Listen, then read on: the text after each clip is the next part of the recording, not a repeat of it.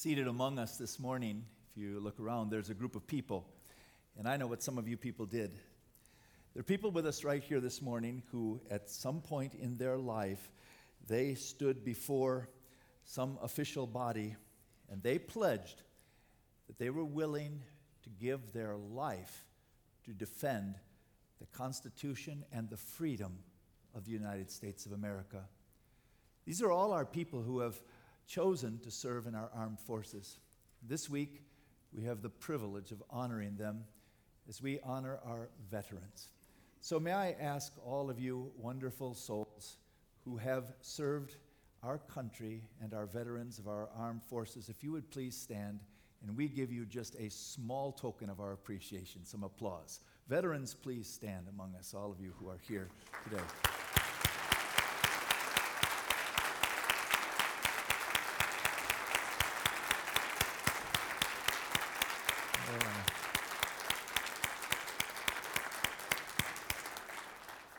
Thank you for having, you gave us, you've given us what we, we so enjoy in this country. You're the ones who said you would be willing to give your lives for us, and we're really thankful for you.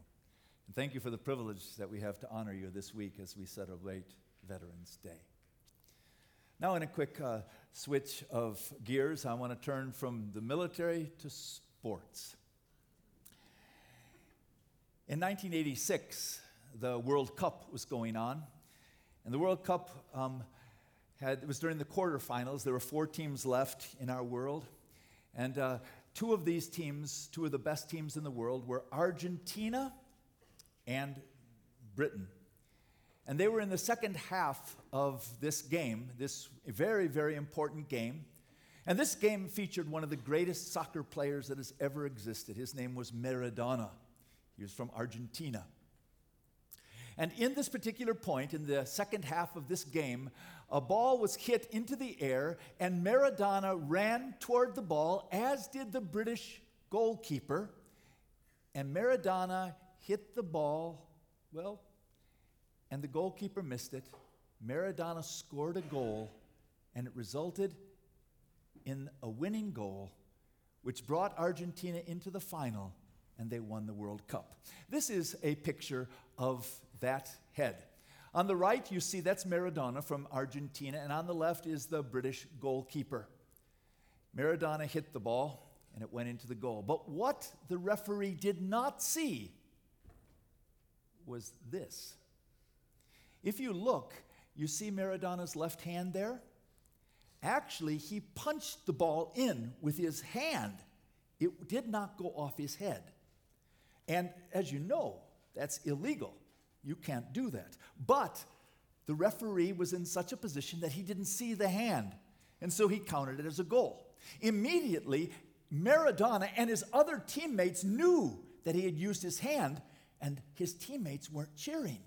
So he went to his teammates, he said, Hurry, start cheering so, they, so the referee won't disqualify it. And the referee didn't. So after the game was over, they had a press conference.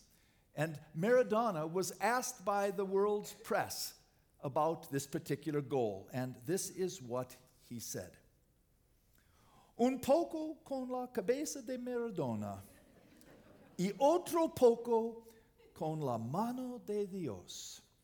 Translated? A little with the head of Maradona and a little with the hand of God. And this has become what has been called the goal of the century. And it's called now the hand of God. Maradona's hand that resulted in Argentina's winning of the World Cup. Now, the hand of God is a common expression. You probably have seen this picture or this portion of the picture painted by Michelangelo in the Sistine Chapel, the hand of God and, and Adam. Maybe you've um, seen pictures like this. Of course, this one's uh, an artist's depiction, but the great, huge hand of God controlling the whole universe. Or this is an actual photograph by the Hubble spacecraft, and it is called by the Hubble people the hand of God. And today, in our text of Scripture, um, Daniel chapter 5, we're going to see the whole text is going to surround be surrounded by the hand of God. So if you have a Bible, would you please turn with me to Daniel chapter 5? And we're going to look at this passage of Scripture, which you've probably heard about since for many years, if you know anything about the Bible. It's the famous handwriting on the wall passage, Daniel chapter 5. Now, let me give you a brief Babylonian history lesson so that you understand the context. And by the way, as I've said several times, Daniel is probably the best um, um, attributed book in the whole Bible with regard to history. We know when things happened, the exact year, and we know for some events, like the event we're going to see today, we know the exact date when it took place. And we don't know this just from the Bible, but it's corroborated by ancient historians like Herodotus. It's found in, in uh, Akkadian as well as um, Babylonian and Persian records. So we know exactly when these events took place. And they're very, very well corroborated. Now, the Babylonian kingdom, though he was not the first king, he's the greatest king of all. His name was Nebuchadnezzar II. He was the king that expanded the empire, who conquered the Assyrians, who brought Daniel into the very top of his administration, and those two were very, very close. After Nebuchadnezzar, the kingdom started to fall apart. It fell apart with the next king of his son, who was executed, who then was followed by Neriglissar. And these, by the way, these people are all mentioned in the Old Testament by different names but as uh, monarchs often in the ancient world had many names, and they do today as well, they have multiple names. Um, Neriglissar was then succeeded by his son Labashi Marduk, who lasted only two months when he was executed by a coup, and then Nabonidus took over. Now, Nabonidus was a king who, who didn't like living in Babylon. And so he erected a second palace out in the desert, not in, in, in, Babylon, and he set his son, whose name was Belshazzar, as the king who resided in Babylon. So at this time, you had what are called co regents. It's not uncommon where a king would rule for a time with his son as co regents. Nabonidus ruled out in the countryside or in the desert, and Belshazzar ruled in the city of Babylon. The city of Babylon was an incredibly great city, the greatest city in the world at the time, incredibly well fortified, completely um, sur- surrounded with the water of the great um, Euphrates River, no problem with water, plenty of sunlight, things grew like crazy. That's where you have the Hanging Gardens of Babylon. The biggest palace in the world was there, and it was an incredible city. Belshazzar was in um, Babylon, and Nabonidus was out in the desert. However, the Medo Persian Empire was rising at this particular time under the great leadership of one of the greatest leaders of the Persian Empire, which I think historians say the Persian Empire was the empire in world history that didn't have the largest geographical reach, but had the largest population reach in the history of the world. More of the world's percentage of population were under the Persian Empire than any other. The Persian emperor was on the rise. They were conquering the Babylonian territories and they defeated Nabonidus, who was not in Babylon. And then they proceeded to besiege the city of Babylon. Now remember, the city of Babylon is huge, thousands of acres all around this incredibly great wall with multiple little walls and moats around it. A city so great with 100 guard towers around the walls. No one had any fear that the city could ever be conquered. They had food for years inside and plenty of water. It was at that particular time in 539, that's our date now, and you see the date at the end of Belshazzar, 539, he was executed. He's going to be executed on the very day in which this passage of Scripture takes place. We know this from the Bible, and we know it from ancient Persian records. We're going to start off with Belshazzar, the king, who had very dirty hands. And you'll see why as we look at the Bible. King Belshazzar gave a great banquet for a thousand of his nobles and drank wine with them. Now, remember what? He's inside the palace of Babylon, and the city is under siege. Let's assume that the city of, of Sheridan is um, is a city, and it's got this huge, huge wall around the whole city. Plenty of water, plenty of food, plenty of beautiful buildings, plenty of soldiers. Everything is going really fine inside the city. But the city is completely surrounded by a foreign army. But the worry of Belshazzar that his kingdom could fall was zero. And so while his city is being besieged by a foreign army that has just defeated his father, Belshazzar's throwing a party. A big party. A thousand nobles are at his party. While Belshazzar was drinking his wine, he gave orders to bring in the gold and silver goblets that Nebuchadnezzar, his father, had taken from the temple in Jerusalem, so that the king and his nobles, his wives, and his concubines might drink from them. Remember what happened? King Nebuchadnezzar, first of all, took Daniel as a captive in 605 BC, and then in 586 BC, Nebuchadnezzar conquered the rest of Israel, toppled the temple, and took all of the implements from the temple. Now, the implements of the temple of God in Jerusalem were made out of gold. Nebuchadnezzar took them to Babylon, which they often did when they conquered a people. They went into the temple of the people they conquered and took all of their most expensive stuff and brought it to their country and put it in a museum. What did Belshazzar do? He took those implements from God's holy temple and he said, We're going to use these to party. He said, You guys think you've been drinking out of these nice glass and ceramic goblets? Wonder what your wine tastes like out of gold. And so now they're drinking out of the very, uh, the very cups and other objects from the temple in Jerusalem. So they brought in the gold goblets that had been taken from the temple of God in Jerusalem, and the king and his nobles, his wives, and his concubines drank from them. That's not only bad, but then what are they doing next? As they drank their wine, they praised the gods of gold and silver, of bronze, iron, wood, and stone. So not only are they desecrating the sacred objects from God's temple in Jerusalem, but as they're desecrating those objects with their filthy, dirty hands, they're saying, We thank all these idols that have given us this prosperity. Those idols didn't do anything. Those idols are dead as a doornail, and yet they're praising dead things as they're using God's holy objects to drink their wine completely oblivious to what was going on around them. Well, what they didn't know is God saw them. And as they're getting drunk as a bunch of skunks, God is going to intervene.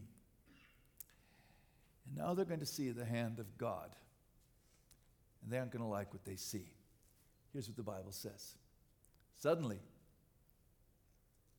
fingers of a human hand appeared and wrote on the plaster of the wall. Let me stop right there. You see the word plaster up there? They have found it. Archaeologists have found the palace of Belshazzar and they have found the plaster walls. It didn't have the handwriting on it still, but they found the wall. It's white in color. And if you look at the next line, near the lampstand in the royal palace, so there was a lampstand near a white wall, which made whatever was written on that white wall quite visible. The king watched as the hand wrote. His face turned pale. He was so frightened that his knees knocked together and his legs gave way. He's scared spitless. And he should be, because that's not something you see every day. Maybe people say, hey, he was drunk. How would he even know? He knew what he was seeing, and it scared him. This, by the way, is the painting of Rembrandt of Belshazzar looking at the handwriting on the wall. Now the king's scared. So, in his fear, he's going to make a very handsome offer. And here's his offer the king called out for the enchanters, astrologers, and diviners to be brought and said to these wise men of Babylon, Whoever reads this writing and tells me what it means will be clothed in purple and have a gold chain placed around his neck, and he will be made the third highest ruler in the kingdom. Number one, Nabonidus. Number two, Belshazzar. Number three, the one who can interpret this handwriting on the wall. Then all the king's wise guys came in, and they could not read the writing or tell the king what it meant. So the big King Belshazzar became even more terrified, and his face grew more pale. His nobles were baffled. So all these people who were trained to do the, the king's bidding and to interpret mysteries, none of them could figure out at all what was going on. And so they decide to call in a handwriting expert. Now, by the way, if you um, look at that handwriting there, if you were, reached into your wallet right now and pulled out a couple of bills, you'd see that on there. That's the Secretary of Treasury. I think it's John Lew. That's, isn't that what it looks like to you? that's, that's really what it, it's on your bills. Uh, that would take a handwriting expert to figure out what, what in the world that is, but that's his handwriting. So now, in the realm, there is a handwriting expert. And Belshazzar doesn't know this because he in, had brought all his advisors in and they don't know what's going on. They don't know squat. But there is a person in the kingdom who's probably the queen mother.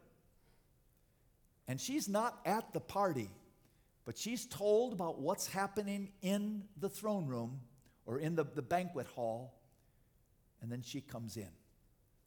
The queen, this is probably the queen mother, someone who's much older. Hearing the voices of the kings and nobles came into the banquet hall.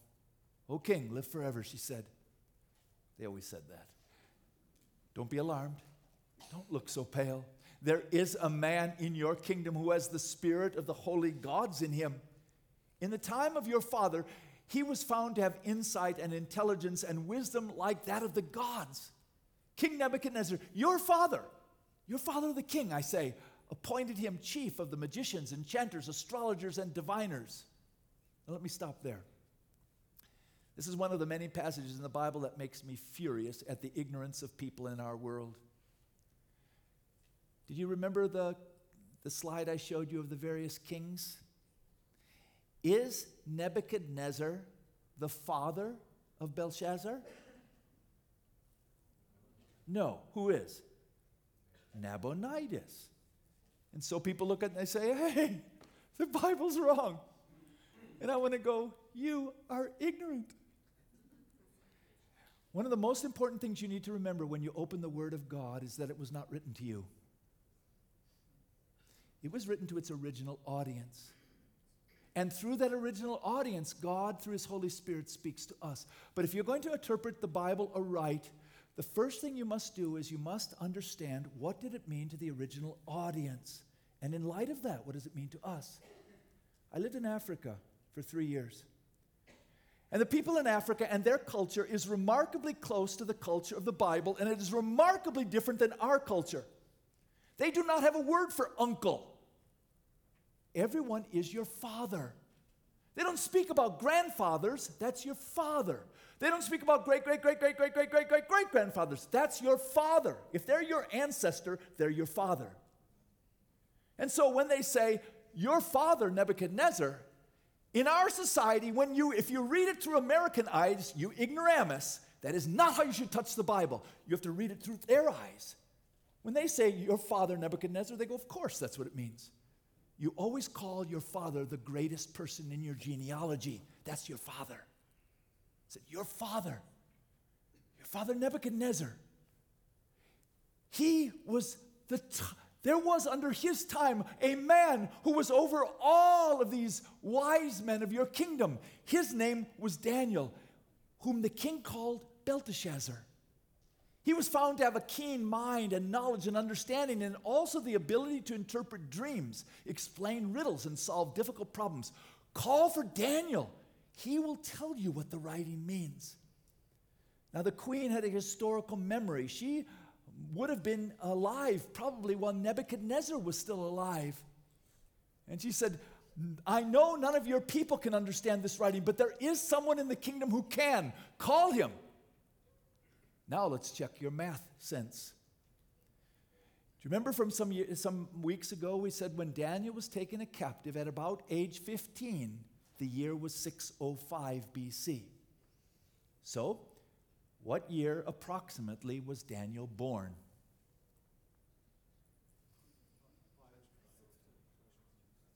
If Daniel was taken as a captive at 15 years of age in 605, what year was Daniel born? 620. Thank you. We got some mathematicians. I heard young voices. Yay, Michael. Thank you. We got some young people alive here today. They know their math. So he was born about 620. Now, this date we know from all records is 539. How old is Daniel? really old. How old? He's about 80 years old. Now, Daniel, having served as a young man under Nebuchadnezzar and as a middle aged man, was probably after his time, as the kingdom started to decline, put out to pasture. He was a well known figure, but he was not utilized by these dumb leaders who followed Nebuchadnezzar. But the queen mother, who had a historical memory about what he had done under the time of their greatest leader, said, This man is the guy you gotta call.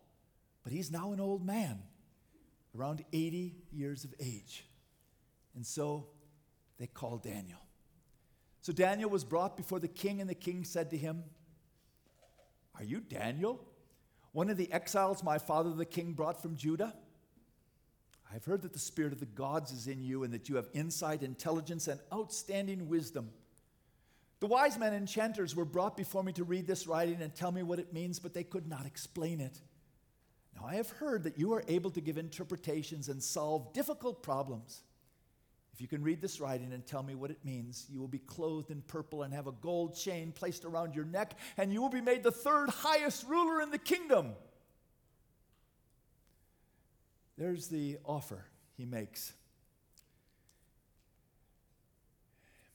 And now Daniel's going to say, You, O king, are guilty of biting the very hand that feeds you.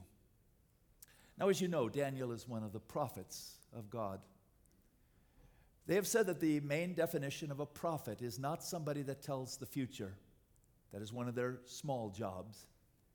The main job of a prophet is to speak the truth to powerful people. That's the main job of a prophet. If there was a prophet among us today, their main job is not to tell us what's going to happen tomorrow, but their point is a prophet usually puts their finger on people's sin. Now, if you put your finger on people's sin and the person's sin you're putting your finger on happens to be very rich and powerful, they don't like it. And that's why most prophets don't have real nice lives. Almost all the prophets were killed because they had the audacity for God to speak the truth to people in power. And that's what Daniel is about to do. He's going to tell King Nebuchadnezzar, uh, King Belshazzar, that you, unlike your father Nebuchadnezzar, you are guilty of biting the hand that has fed you. And God is going to judge you for it. And so here's what Daniel says. Then Daniel answered the king. Now remember from earlier chapters when Daniel spoke to King Nebuchadnezzar, how he began his speech to him? O king, live forever. But not this time. Because you see, da- Daniel and Nebuchadnezzar, they were very close. And by God's grace, God turned the heart of Nebuchadnezzar to be a God fearing king who we will one day see in heaven. But this guy is not that way. He's an arrogant cuss. And so Daniel says, I can't be bought. Keep your junk for yourself. You can keep your gifts, you can give your rewards to someone else, but I will read the writing, the king, tell, and tell you what it means. O king, the Most High God gave your father Nebuchadnezzar sovereignty and greatness and glory and splendor. Because of the high position he gave him, all the peoples and nations and men of every language dreaded and feared him. Those the king wanted to put to death, he put to death. Those he wanted to spare, he spared. Those he wanted to promote, he promoted. And those he wanted to humble, he humbled. But when his heart become, became arrogant and hardened with pride, he was deposed from his royal throne and stripped of his glory. He was driven away from people and given the mind of an animal. He lived with the wild donkeys and ate grass like cattle. and his body was drenched with, drenched with the dew of heaven until he acknowledged that the Most High God is sovereign over the kingdoms of men and sets them over anyone he wishes. You, you know what Nebuchadnezzar did. Every person in this kingdom, and especially the royal family, you know what the greatest king did. You know. He was an arrogant cuss, just like you are. But God got Nebuchadnezzar to, to be humbled to see that the God of heaven is the true God, and he humbled himself. You knew that. And what did you do with that knowledge? You stuck it in the face of the living God by drinking out of the vessels from that very God's temple. And you think you can get away with it? You're dead wrong. But you, his son, O Belshazzar, you have not humbled yourself, though you knew all this. You knew it. Instead, you have set yourself up against the Lord of heaven. You had the goblets from his temple brought to you, and you and your nobles, your wives, and your concubines drank wine from them. You praised the gods of silver. You praised idols instead of the living God who you should have known because you knew what your father, the greatest Nebuchadnezzar, had done. You knew that. And instead, you spend your time worshiping objects that cannot hear, they cannot see, they cannot understand. You did not honor the God who holds in his hand your life and your ways. Therefore, he sent the hand that wrote the inscription. Can you imagine saying that to a king? That'll get you killed. But Daniel's 80. He doesn't care. he says, hey, Well, what he's going to say is that hand that's written on the wall is declared that your end is at hand. Here's what Daniel said This is the inscription that was written Mene, mene, tekel, upharsin. Now, those four words are three, they're actually three words. The first one repeated twice are three nouns. They're actually monetary units. They're like a $10 bill, $5 bills, and a half a dollar. And uh, the, the uh, enchanters and other people in, in Belshazzar's kingdom couldn't understand what they said. But Daniel knew what the words were three nouns that are used as participles, and then he knew what they meant. And so now he's going to interpret the meaning. This is what these words mean Mene. God has numbered the days of your reign and brought it to an end. It says that twice. Tekel. You've been weighed on the scales and found wanting, and this is the half dollar. Your kingdom is divided and given to the Medes and Persians. That's what it means. Now, that's not a real fun message to hear, but that's what Daniel said. Basically, what he said is the hand of God's judgment is about to fall on you and your kingdom. And do you know when it fell? That very day. And we know the day. It's in October 539 BC. Then, at Belshazzar's command, Daniel was clothed in purple. A gold chain was placed around his neck, and he was proclaimed the third highest ruler in the kingdom. Isn't that great? That's horrible. Can you imagine? Now, Daniel gets to walk around the town Babylon because it's going to fall that night, dressed in purple with gold around his neck, and say, Hey, I'm number three. That'll get you killed. So, the very thing Daniel didn't want, the king gives him, because the king's an idiot. And um, so here's what happens. That very night, Belshazzar, king of the Babylonians, was slain, and Darius the Mede took over the kingdom at the age of 62. Remember, I told you that the armies of the Medes and the Persians, under the direction of the great, great leader Cyrus, had circled the city. It was an impregnable city. They couldn't get in, they never worried. But Cyrus was a pretty smart general. He went upriver on the Euphrates. They dammed up the river, stopped the water, and came, walked right in under the walls, right into the city. And it was conquered in a bloodless coup. It was partly conquered because of the great military strategy of the Persians. But the main reason was that Belshazzar was such a horrible leader, mistreating his people, having big parties while the people were besieged, that the people were glad to get rid of him. How do I know that? This is how we know it. I've seen that device. It's in the British Museum. It's only nine inches long. It's called the Cyrus cylinder. It's only this big. But there are, it's like a small book on there. It's Akkadian cuneiform writing, and there are people who have read it, and uh, I'm going to read to you part of it. I can't read this at all, but I've, I can read English. Here's what it says a little portion of it I am Cyrus king of the world. When I entered Babylon, I did not allow anyone to terrorize the land. In other words, he did not permit his soldiers to take advantage of the people. I kept in view the needs of the people and all its sanctuaries. He didn't defile the temples to promote their well being. I put an end to their misfortune. The great God has delivered all the lands into my hand, the lands that I have made to dwell in peaceful habitation. That's part of the writing on the Cyrus cylinder.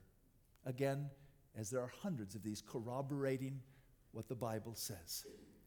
So Cyrus came in and took over the kingdom in a bloodless coup because the people were glad to have him there. And now, without bloodshed, he took over the kingdom of Babylon.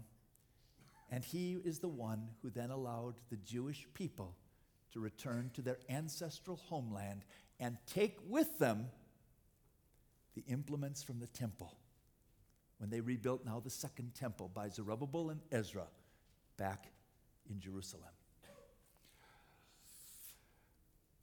King, Nebuchadnezzar, King Belshazzar now had fallen into the hands of the living God. Why? Because though he had been well warned, he knew exactly what it meant to resist God and he knew what it meant to follow God and to humble himself before God. He chose not to do so. And he found himself falling into the hands of the living God, who in his case was a God of judgment. Not a pleasant way to go. I'd like to end by asking you have you ever experienced the hand of God in your life? What might it look like? I think it might look like some of the very things we found in this passage of Scripture. Have you ever had uh, dirty hands? I don't mean maybe get them full of mud, but hands where you've played with sacred things, which you shouldn't have done, and you end up with dirty hands. Have you ever experienced a slap on the hands? A slap on the hands is a gift from God. Because when you get a slap on the hands, that kind of protects you from things that are much bigger, worse. I've had many slaps on my hands. I remember as a child, I, I, I, had a problem, many problems, but one of my problems, I shoplifted. And I got caught once. And it was a slap on the hands. I was so scared, I never did it again. And I realized that was God's gift to me because that slap on the hands scared me. And maybe you've had a slap on the hands. And maybe, have you seen it as maybe God's kindness to keep you from something worse? Sometimes He writes His will. The main place God has written His will is on his, in His Word when we read the Bible. But sometimes God writes, hand writes His will in other ways. Now, the problem is that there are many handsome offers that come from our world. Just like the offer that Belshazzar said, hey, if you can read this, I'll make you the third highest in the kingdom and I'll give you all kinds of money. And we say, yeah, I'll take the money. Daniel said, not on your life. I don't want your money. I'm going to follow God. But you see, the world is making all kinds of handsome offers to us. And many times we, we take them only to realize they're empty and very cheap. Have you ever bitten the hand that feeds you? I think it's ironic. We live in a world when something bad happens, a disaster happens, we call it an act of God. But 99% of the time, good things happen, and we never call those an act of God. Those are us. When thing, good, good things happen, that's me. When bad things happen, that's God. That's stupid.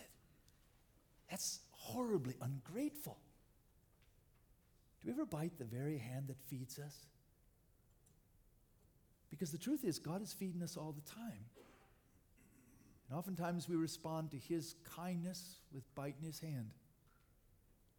Have you ever experienced the good hand of God in your life? I have many times.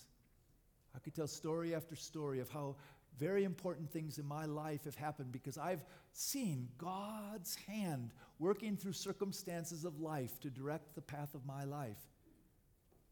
I've experienced the good hand of God. Has God ever put into your life a handwriting expert? Like a Daniel, who is willing to tell you the truth, speak truth to power. And when God puts those wonderful people into your life, do we listen to them? Maybe they're handwriting experts. They're trying to interpret, or they're trying to be used by God to help us to follow His way. But the most important hands of all are the hands we actually sang about today. They're a pair of hands that have big scars in them because there were nails that were through those hands.